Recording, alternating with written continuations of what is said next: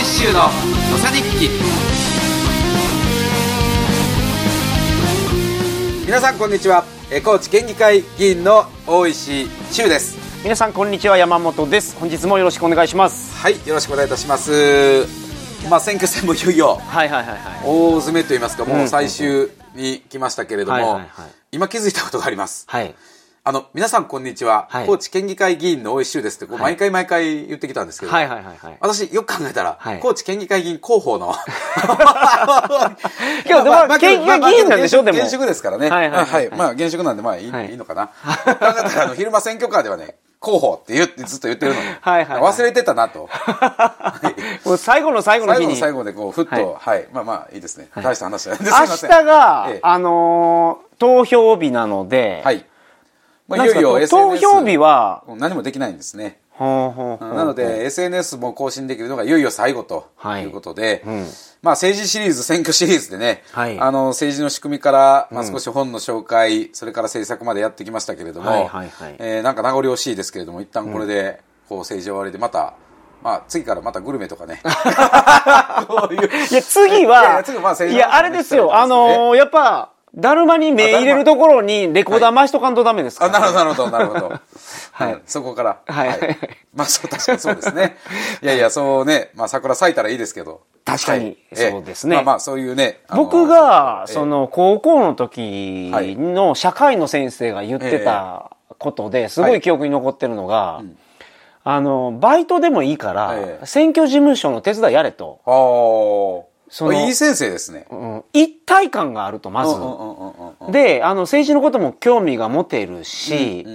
もし、その応援してる、はいそのバイトとかで入って、応援してるその先生がね、んあの、当選したら、ん半端なく嬉しいと。ん。なんか、僕もまだ経験ないので、ええいや、さ、もしじゃあ、今回明日、何、もうね、とんでもない、本当あれですね。悲しい思いをするか、とんでもなく嬉しい思いをしてその時先生が言ってたことがどうやったかを初めて僕が体感できると。確かに。はいだ。って毎夜毎夜ね。こんな、こう、話してね。いやいやいやいやいや、ほんでも本当ね、最終日までお付き合いいただきまして、本当にありがとうございますありがとうございます。はいえー超人気放送、鳥かご放送の。はい。いやまさにはい。寄与できますかねえいや、でも、あのー選挙の話だけじゃなくて、はいちゃんとその政治の歴史であったりとか、あとはやっぱり、コーチに対する思いをちゃんとぶつけてくれてるので、周、さんが。あのーコーチが好きな方は、この放送を聞くと選挙に行こうと思うんじゃないかな。ああ、まあ、そう願くばね、そはいはいはいうだったらすごく嬉しいですね。高知県の人ってやっぱ高知が好きなんでまあすよ。それは圧倒的に好きでしょうね。はいこういうマーケティングできたらね、はい。い、いんですけど、いや、好きだと思いますね。だいたい好きじゃなかったら帰ってこないですよね。確かに。まああのこのコーチを好きっていう気持ちを政策的にね、はいはい。どういうふうに、まあ、寛容というか育てることができるのかというのは、えーこれは非常に、まあ、大きな課題ですからはい、これは県政上進めていかないといけないんですけれどもうんうんうんうん、まあ、それは前提として置いておいて、その中で、えーやはり必要な一つの、まあ、柱としては、まあ、経済というのはもう避けて通れない、えー高知県の課題うでしょう。というふうに思いますので、まあ、今日はおそらく最後の放送になるんじゃないかなというふうに思いますので。選挙まで。まあ選挙までね。はい。このポッドキャストが最終回になるってわけもう残です。からね念ながらね、明日は更新できませんので、あの、なので今回、あの、私も政策で配っているビラには、人口問題から経済対策、あるいは命を守る政策、これはまあ南海地震から医療の問題までありますけれども、まあいろいろ、えー今回掲げてますけれども、まあ今日のこのポッドキャストでは最後に少し高知県の経済について、はい。えー考えるような、えーお話をなるほどなるほどさせていただきたいなというふうに。思います。高知県のその経済っていうのは、はい。まあどういう特徴があるんですそうですね。高知県の経済は、あの、3つ特徴がありまして、かはいはいはい。まあ、一つは、まあ、経済全体の規模っていうのは、県民総生産。はい。国でいう GDP で表しますけど、はいはいはいはいこの中で、えーいわゆるまあ一次産業、二次産業、三次産業がありますけれども、はいはい。はいこの三次産業の割合が他の都道府県に比べて突出して高いというのが、一つ目の、まあ、特徴です。はいはいはい。で、二つ目の特徴は、はい。えーいわゆる、まあ、国と海外でいうところの貿易、ん。この貿易収支の赤字額が非常に大きいというのが、まあ、二つ目の特徴。県の貿易っていうと、じゃあ、その県と県のそうですね。そのあの、他県、あるいは海外から入れているものの金額と、はい。えー高知県から出荷したものなるほのお差し引きですね。はいはいはい。まあ、これはサービスも含みますけれども、はい。まあ、そういうものの差し引きの赤字額というのが、他の都道府県に比べても大きいと。なるほど。いうのが二つ目のはい特徴になります。はい。まあ、そして実は三つ目は、えー公共経済依存率といいまして、まあ、いわゆる税金から、あのー派生した経済活動が、はい経済全体のうちの何パーセントあるのかという割合。はいまあ、これはつまりその、いわゆる公共のお金でどれだけ経済が回ってるかと簡単に言うと、まあ、そういう率も、お全国に比べたらまあ高いと。なるほど。まあ、これが高知県のまあ経済のまあはい3つの特徴的な傾向でないかなというふうに思います。はい。公共のその指標があるっていうのは、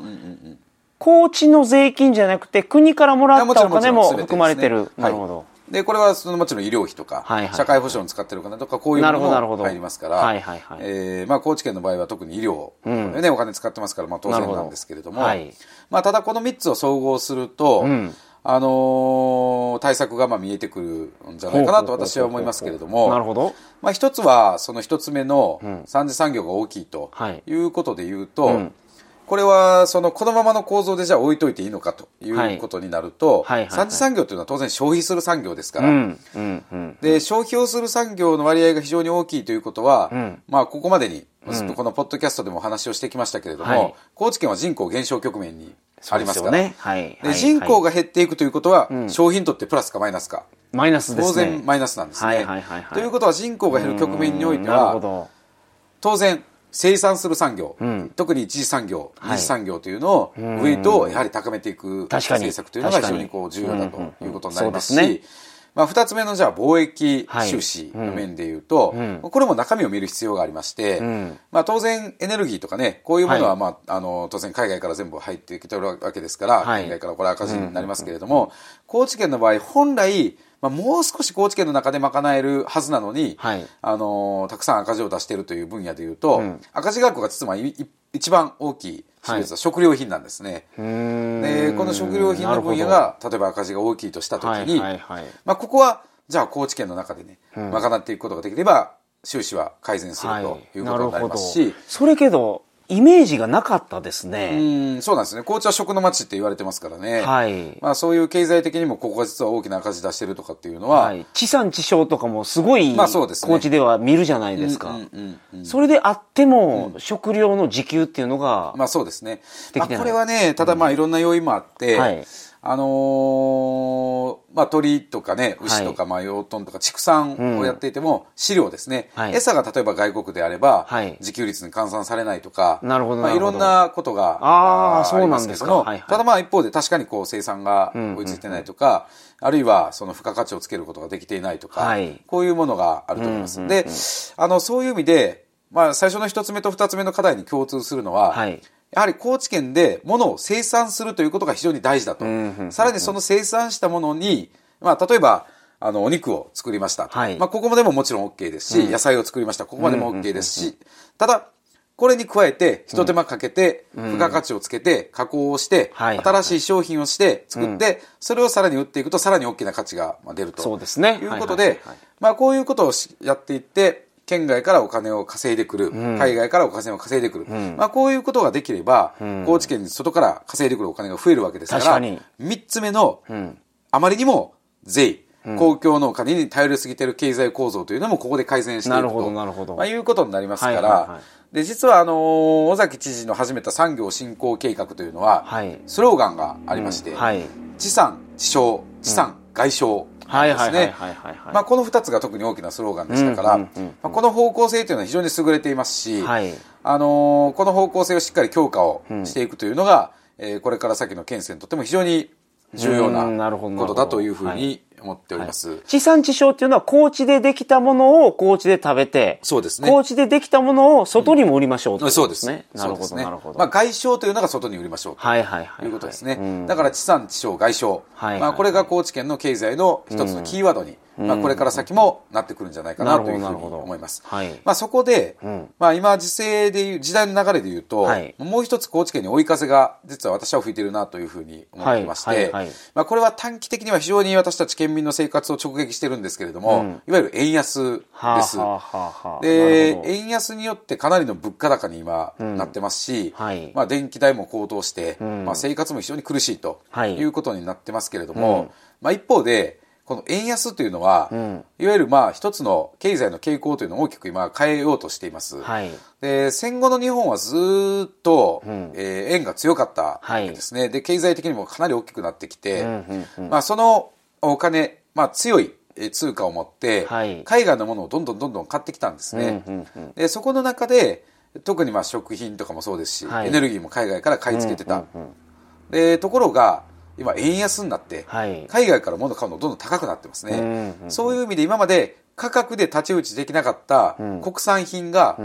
んどん見直されてくる、なるほど、まあ、あるいは国内で生産をするということに物事がシフトしてくると、はいはいはい、まあ、いう時代に私は変化してきているというふうに思っています。なるほど。で、製造業ですら、はい、今国内にあの工場移転、まあ、回帰していると、まあ、こういう状況の中で特に農業、漁業、林業というのは、えー、これから大いなるまあ、可能性が、あのー、あると。はいはいはいはい、で、そこに、特に、この生産地というのは特に地方ですから、うん、私たちの高知県というのは、長らく、まあ、そういう自然資源もありますし、うん、えー、農業でいうと例えば高知県は園芸農業、はい、えー、他の他県の誰にも引けを取らない、はい、高い技術の農業があったりとか、えー、漁業もそうですね、まあ、そういう意味で生産する現場として、うん、高知県というのはこれから非常に大きな、まあ、可能性があると思いますのでごめんなさい。園芸農業っていうのはどういうやつなんですか？園芸農業というのは、はい、まあ、高知県というのはね非常にこう土地が少ないんですね。84%森林ですから、はい、だからその少ない土地を使って、はい、高付加価値なあの作物を植えて高い収益を上げるという中でハウス。はいはいはいはい。見たことあると思いますけどね、まあ、そこの中で。ビニールハウスですよね。そうです、そうです。はい、まあ、野菜を栽培する。まあ、高知では有名なのはね、はい、あの、きゅうり、ナス、うん、ね、様々な、まあ、食品、あの、作物がありますけれども、はいあのそういったものを、まあ、育てて販売するというこういう力まあ、園芸王国という高知は言われますけれどもこれが育ってましてこれは非常に技術のいる農業ですけれども、はい、高知は日本の中でもトップランナーをずっとなるほど。あそんな強みがあるんですね。なるほど、あのー、そういった意味で、まあ、国産化をしていくと、はい、いろんなものを国産化していく内製化をしていくという流れの中で、うん、えー、高知県のこれから大きな可能性があるんじゃないかというふうに思いますし、えー、さらにはさっきちょっと触れた例えば畜産の問題では、はいあのこれまで、まあ、あの海外産の飼料というのをずっと使ってます、はいはいはい、でもちろんこれはあの畜産農家の皆さんからすると、うん、まあ、この飼料に基づいて、うん、まあ、いろんな味とかをずっと決めてきてるわけですからこれも長年、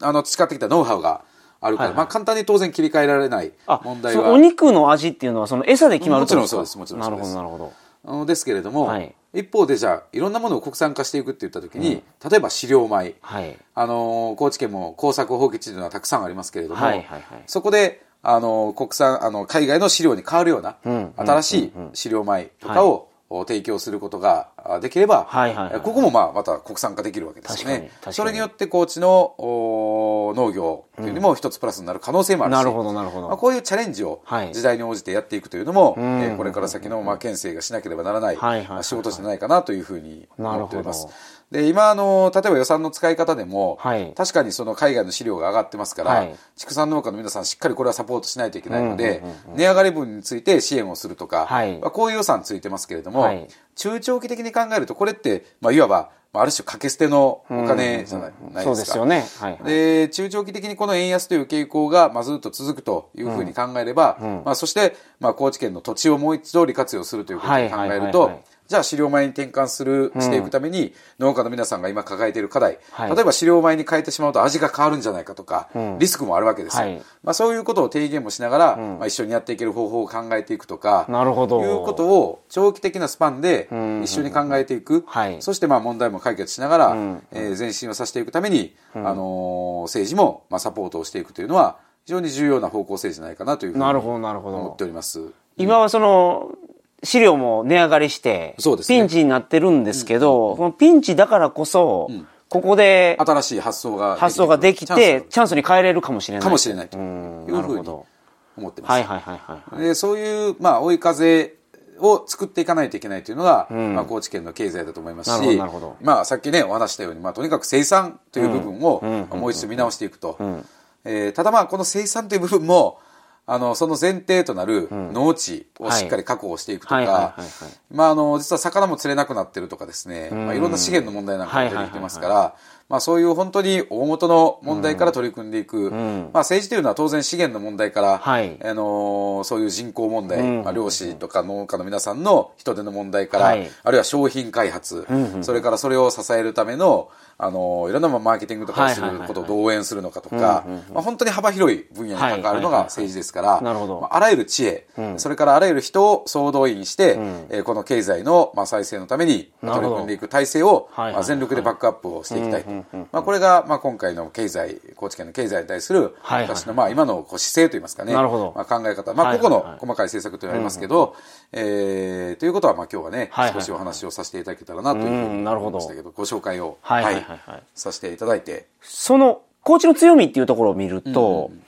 まあその陸地が少ないっていうのはあるんですけど、その反面海があるじゃないですか。そうですね。大きい港あるじゃないですか。はい。これをうまく活用はできないんですか？そうですね。まあ、高知新港というのは、もともとそういう目的でできた港で、はい、本当にハブとしても使えるようなね、まあ、世界の中継港としてね、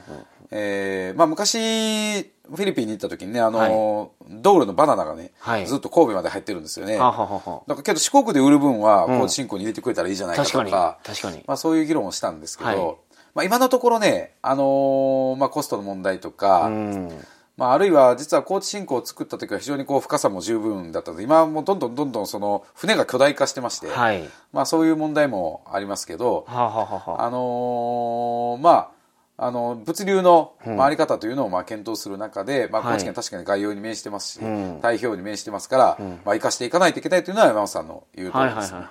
あのただ港というのは通称だけじゃなくて人を呼んでいくという意味で、はい、あのコロナ前ずいぶんあの高知新港に、うん、あのフェリーが来て、うん、インバウンドの観光客の皆さんを連れてきましたけれども、はい、まあ、これはこれからも大いに可能性がありますし、今どんどん来てますよ。そうですね、はい、だからインバウンドの復活というのは非常に大きなね、はい、高知県のまあ、高知県は実はその、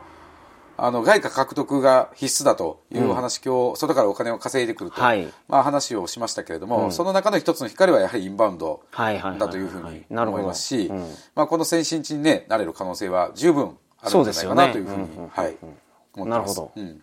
まあ、ここといろんなことをやっぱり組み合わせていかないといけないですね。なるほど、なるほど。まあ、あらゆる手を使って、とにかく高知県の場合は、まあ、人口減少局面にあるということもあるし、はい、あの本来は生産という意味で可能性のあると、可能性があるということもありますから、はい、まあ、生産を強化しながら、あらゆる手を使って、とにかく外からお金を稼いでくると、まあ、これが高知県の経済を下支えする、一つの大方針だというふうに思いますね。なるほど。はい。で、そこのまあ、私たち、まあ、県会議員ですから、うん、まあ、営業マンとしても活動するし、はい、えー、さらには地域の生産者の皆さんの手となり、うん、足となり、うん、えー、生産地を守っていく、はい、商品開発をお手伝いする、うん、えー、そして県外、海外に売っていく営業マンとなる、うん、まあ、あらゆる、活動をしながら、高知の経済を支える、まあ、一つのね、つなぎ役、まあ、コマとしても、はい、はい、はい、これからも活動していきたいなというふうに思っております。高知の方は高知が大好きですから、はい。あとは、お金がちゃんと、そうですね。しっかり手に入るようになれば。そうですね。はい。はい。これが高知県のね、これからを支えていく一つの前提になるというふうに思います。はい、まあ、経済についてはね、まあ、様々な、また皆さんもお考えがあろうかと思いますので、はい、まあ、私もこうやって自分の頭で、うん、えー、考えて、ただ自分で行動するということだけではなくて、はい、やはり多くの皆さんのご意見、まあ、特に現場の声ですね。あのー、さっきの、じゃあ、あの、畜産の話でも、私もなんでそう飼料米、うん、価格が飼料米の方が今安くなってるんですよ。はいはいはい、それなのになぜ外国産の飼料の方が優位性があるのかと。うん、これ現場の皆さんに話を聞くと、やっぱりじゃあそこでね、味の問題があるとか、まあ、いろんな当然現場の皆さんはご苦労されてる中で、当然そのボトルネックになってるところがあるとかっていう話が出てくる、きますので、あの、政治というのは、うん。あの極端な話、まあ、今回いろんな人の話をね、はい、しましたけれども、あの私たちの強みっていうのは、はい、いろんな人からいろんな話を聞けるというのが一番の実は強みだと思うんですね、うん、あの現場の話をいろんな人から聞けると、はい、で行政の皆さんあるいは知事さんというのは予算編成権というね、うん、予算を作って企画をするという仕事ができますけれども、私たちはその企画を、まあ、認めるかどうかもちろんやりますけれども、それが実行された後に、実際現場でどのような効果があったのか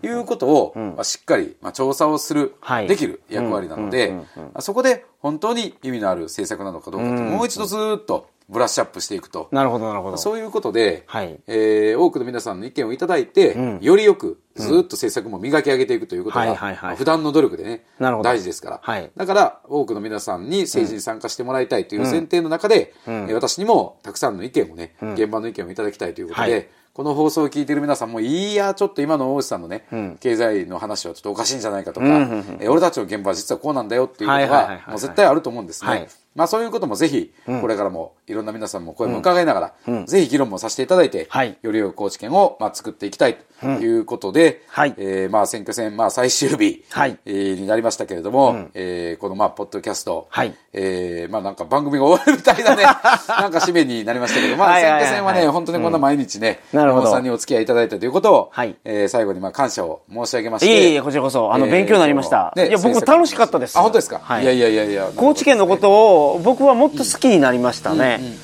そして、あの、議員の方にもっと期待するようになりました。そうですか。はい。いやいやいや。あの、変えてもらえるんじゃないかなと。うんうんうんうんうん。そうですね。そういうこう実感が大事ですし、まあね私とのこういうね本当拙い対話の中でそういうふうに興味をね持っていただいたのはもうこれに勝る喜びはないんですけど、皆さんに伝わりましたでしょうか？ね伝わったら明日私のこの県会議員候補という候補がまたのいて、引き続き4年間、そうですね、またね、はい、あの4年間の任期、はい、任期付き、はい、職員ではありますけれども、またコーチのためにね、仕事をできるように、まあ最終日まで、最後の最後まで、私も頑張りたいなというふうに思っております。はい。本日もありがとうございました。はい、本当にどうもありがとうございました。